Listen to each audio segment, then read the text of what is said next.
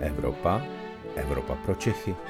Pravidelný týdenní podcast deníku pro všechny, kteří se chtějí dozvědět něco o dění nejen v Evropské unii.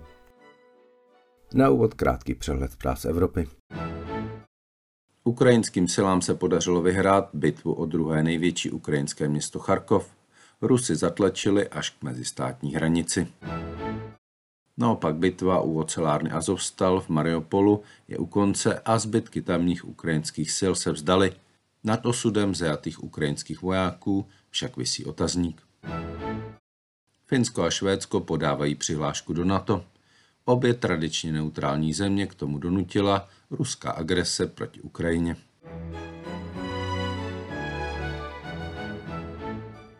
Dobrý den, je středa 12 hodin a tak je tu vaše oblíbená Evropa pro Čechy, u které vás vítá Luboš Palata, evropský editor deníku. A spolu se mnou tu je Aneta Zachová, šéf-redaktorka Euraktivu. Ahoj Aneto. Ahoj Luboši, dobrý den našim posluchačům. Je to už dva týdny, co šéfka Evropské komise Ursula von der Leyenová oznámila ropné embargo Evropské unie proti Rusku. To embargo ale pořád ještě nestoupilo v platnost, protože se na něm státy Evropské unie dosud nedohodly. A ne to, co se to vlastně v Evropské unii děje. Děje se to, že vlastně Evropská komise tím svým návrhem tak trochu píchla do vosího hnízda. Ono vlastně dosud ty členské státy, když přijímaly sankce, tak to byly sankce, které uh, bolely především Rusko, ale pro ně nebyly tak zásadní. A vlastně teď se to mění a Eh, ta sankce, která tady má přijít, je to embargo na eh, dovoz ruské ropy, která je pro některé země skutečně velice důležitá. A to odstřižení by bylo zřejmě cítit i v peněženkách občanů těch lidí. Takže eh, státy se teď vlastně brání k tomu, aby přijali to neúplně populární rozhodnutí. A je to celé zaseklé. Je to celé zaseklé na tom, že Eh, některé státy vlastně požadují po Evropské komisi výjimku, to znamená, aby eh, třeba to eh, embargo na ně neplatilo, nebo aby platilo až po nějaké době. A Evropská komise teď se vlastně snaží tedy jednat s těmi členskými státy a najít mezi nimi nějaký kompromis, protože veškeré sankce potřebují vlastně jednomyslný souhlas všech členských států navrhuje Evropská komise, takže to teď hraje klíčovou roli a vlastně eh, v pondělí 16. Eh, května byl jeden z těch, jedno z těch důležitých jednání v Bruselu, kde se sjeli vlastně ministry, ministři zahraničí. Českou republiku tam reprezentoval minister zahraničí Jan Lipavský a oni tam debatovali o těch sankcích a bohužel ani na tom pondělním jednání vlastně nedošlo eh, k žádnému razantnímu posunu a většina těch zemí skloňovala, nebo většina těch ministrů skloňovala především jméno Viktora Orbána, respektive eh, Petra Siarta, maďarského ministra zahraničí a vlastně stěžovali si tak trochu na to, že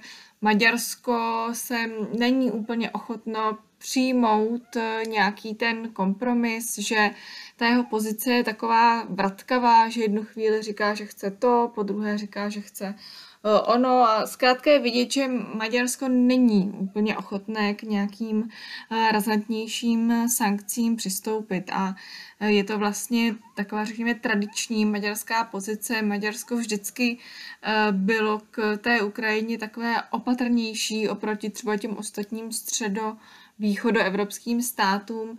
Viktor Orbán má velice, nebo měl vždy velice dobré vztahy s Vladimírem Putinem, takže tam eh, se dostává do takové pozice, kdy nám už, řekněme, nabourává tu evropskou jednotu, kterou jsme viděli předtím.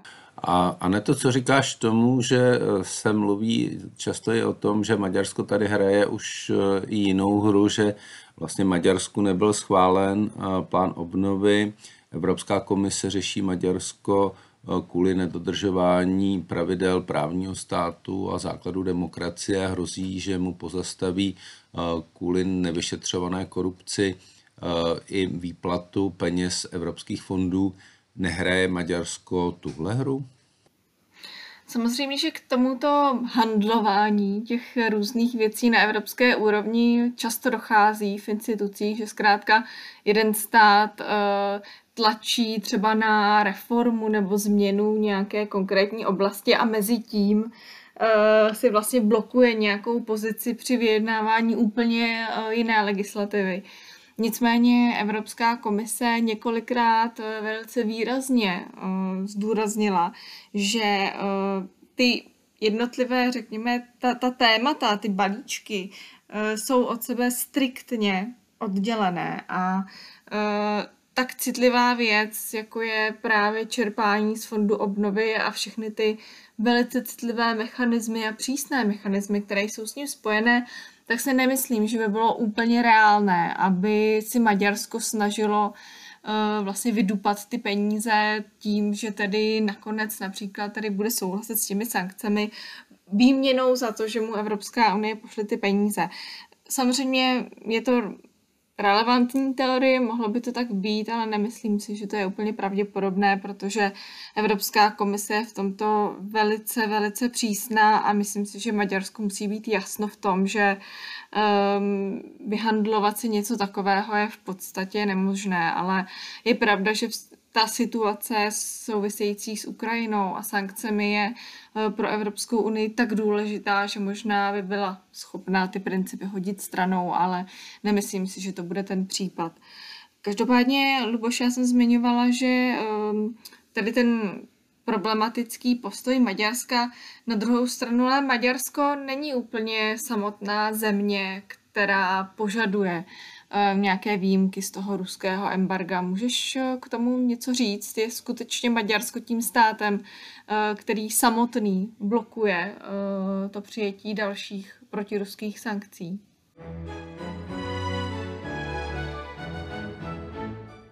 No, ono je to tak, že Maďarsko opravdu je samotné v tom, že říkáme, že říká, my do toho nepůjdeme, my to teď blokujeme a pokud nebudou splněny naše podmínky, tak to embargo prostě nebude. Ale je tady i několik dalších států, které tak trochu řeší na to, že Maďarsko odvádí tuhle černou práci a vlastně chtějí i pro sebe eh, výjimky mezi těmi státy je na prvním místě Slovensko, jehož Slovnaft je napojen na stejnou trubku s ruskou ropou, to je ropovod Družba, který tady máme už od roku 1960. Je to nejdelší ropovod na světě. A ten dodává ze středního Ruska až od někud od Uralu Eh, ropu právě pro rafinérie ve střední Evropě a nic se na tom nezměnilo ani pádem komunismu, ani těmi 30 roky, ani vstupem do NATO, ani naším vstupem do Evropské unie. Pořád naše rafinérie jsou na tuto ropu napojeny. Ono je to samozřejmě dáno ekonomickou výhodností, protože prostě doprava ropy eh, ropovodem je úplně nejlevnější věc, kterou eh, lidstvo dosud vymyslelo. A navíc ehm, to složení té ropy je takové, že především pro výrobu nafty je velmi výhodné. Takže prostě máme tady několik velmi důležitých rafinérií od e, Slovenska po Českou republiku a dokonce až po východní Německo, kde stále e, minimálně dvě velké rafinérie na tu ruskou ropu fungují. A e, státy, které mají tyto rafinérie na svém území, žádají ne tak dlouhé výjimky jako Maďarsko, ale také, takže eh, se mluví o několika leté výjimce pro slovenský slovnaft. Mluví se o tom, že tu výjimku bude chtít částečně i Česká republika. Jediné Německo se k tomu postavilo tak trochu chlapsky, že řeklo, ano, máme tady také dvě rafinérie, ale my výjimku požadovat nebudeme. Také se vlastně přidalo Chorvatsko, které si eh, z ropovodu Družba udělalo napojením na svůj ropovod, eh, který eh, tady také byl už mnoho desítek let a ta ruská ropa teče vlastně zpětným chodem toho ropovodu, takže i Chorvatsko je vlastně na té ruské ropě, neříkám závislé, ale minimálně využívá.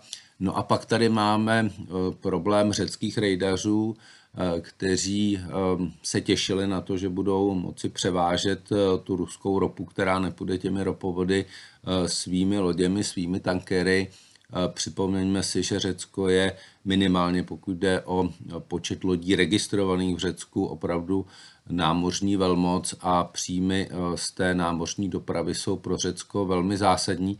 Takže tady máme poměrně velký balík zemí, které chtějí nějaké výjimky, které chtějí nějaká prodloužení.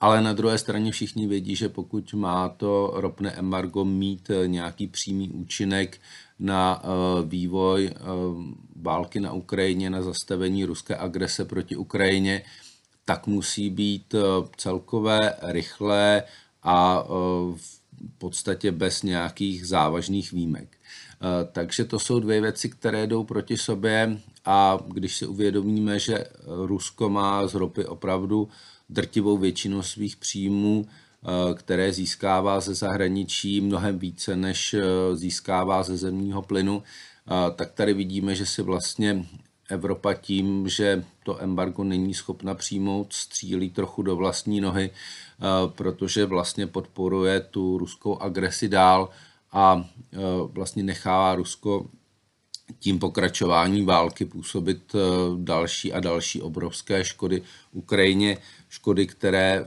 na konci bude nejméně částečně muset zřejmě zaplatit právě Evropská unie, která už přislíbila, že se na obnově Ukrajiny bude podílet. Takže je to takové schizofrenické jednání, ale je to takové to jednání eh, podle hesla, že košile bližší než kabát.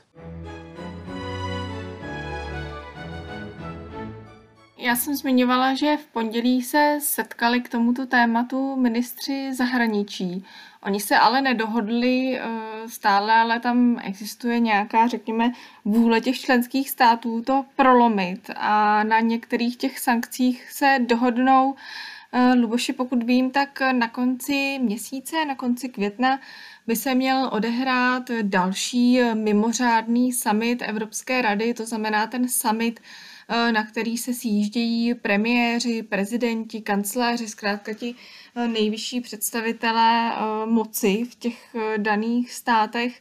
Myslíš si, že tam dojde k nějakému průlomu, že se třeba Petru Fialovi, Mateuši Moravickému podaří Viktora Orbána přesvědčit o tom, že a i ty další státy, které jsou nějakým způsobem problematické, že se zkrátka oni dohodnou na tom, že uh, to změní, že se nakonec uh, dohodnou na těch sankcích? Může tam nastat ten zlomový bod? No já na ten summit letím a musím říct, že si vemu asi o košili navíc, protože myslím si, že to bude dlouhé, že to bude hodně napínavé a myslím si, že uh, maďarský premiér Orbán si řekne opravdu vysokou cenu, pokud uh, s tím ropným embargem v konci bude souhlasit a myslím si především, že eh, pro Maďarsko to ropné embargo opravdu nebude platit ani letos, ani příští rok a možná ani za příští dva roky, že opravdu Maďarsko chce z téhle situace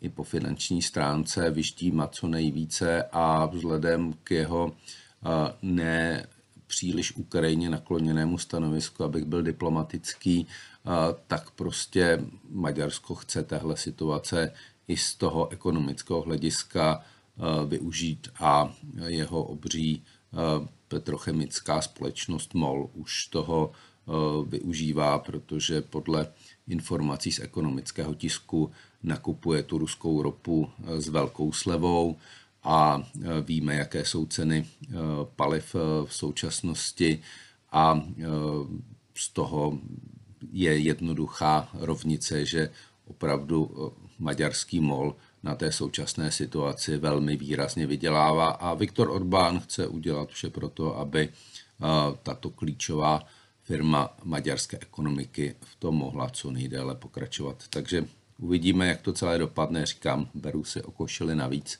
a uvidíme, jak dlouhý ten summit bude, ale ta dohoda s Maďarskem nebude vůbec jednoduchá. Aneto, my jsme se dostali na konec našeho podcastu. Já ti moc děkuju a budu se těšit příští týden naslyšenou. Já taky moc děkuji a naslyšenou. To byl podcast Evropa pro Čechy. Příští díl poslouchejte opět ve středu ve 12 hodin. Naslyšenou se s vámi těší váš Luboš Palata.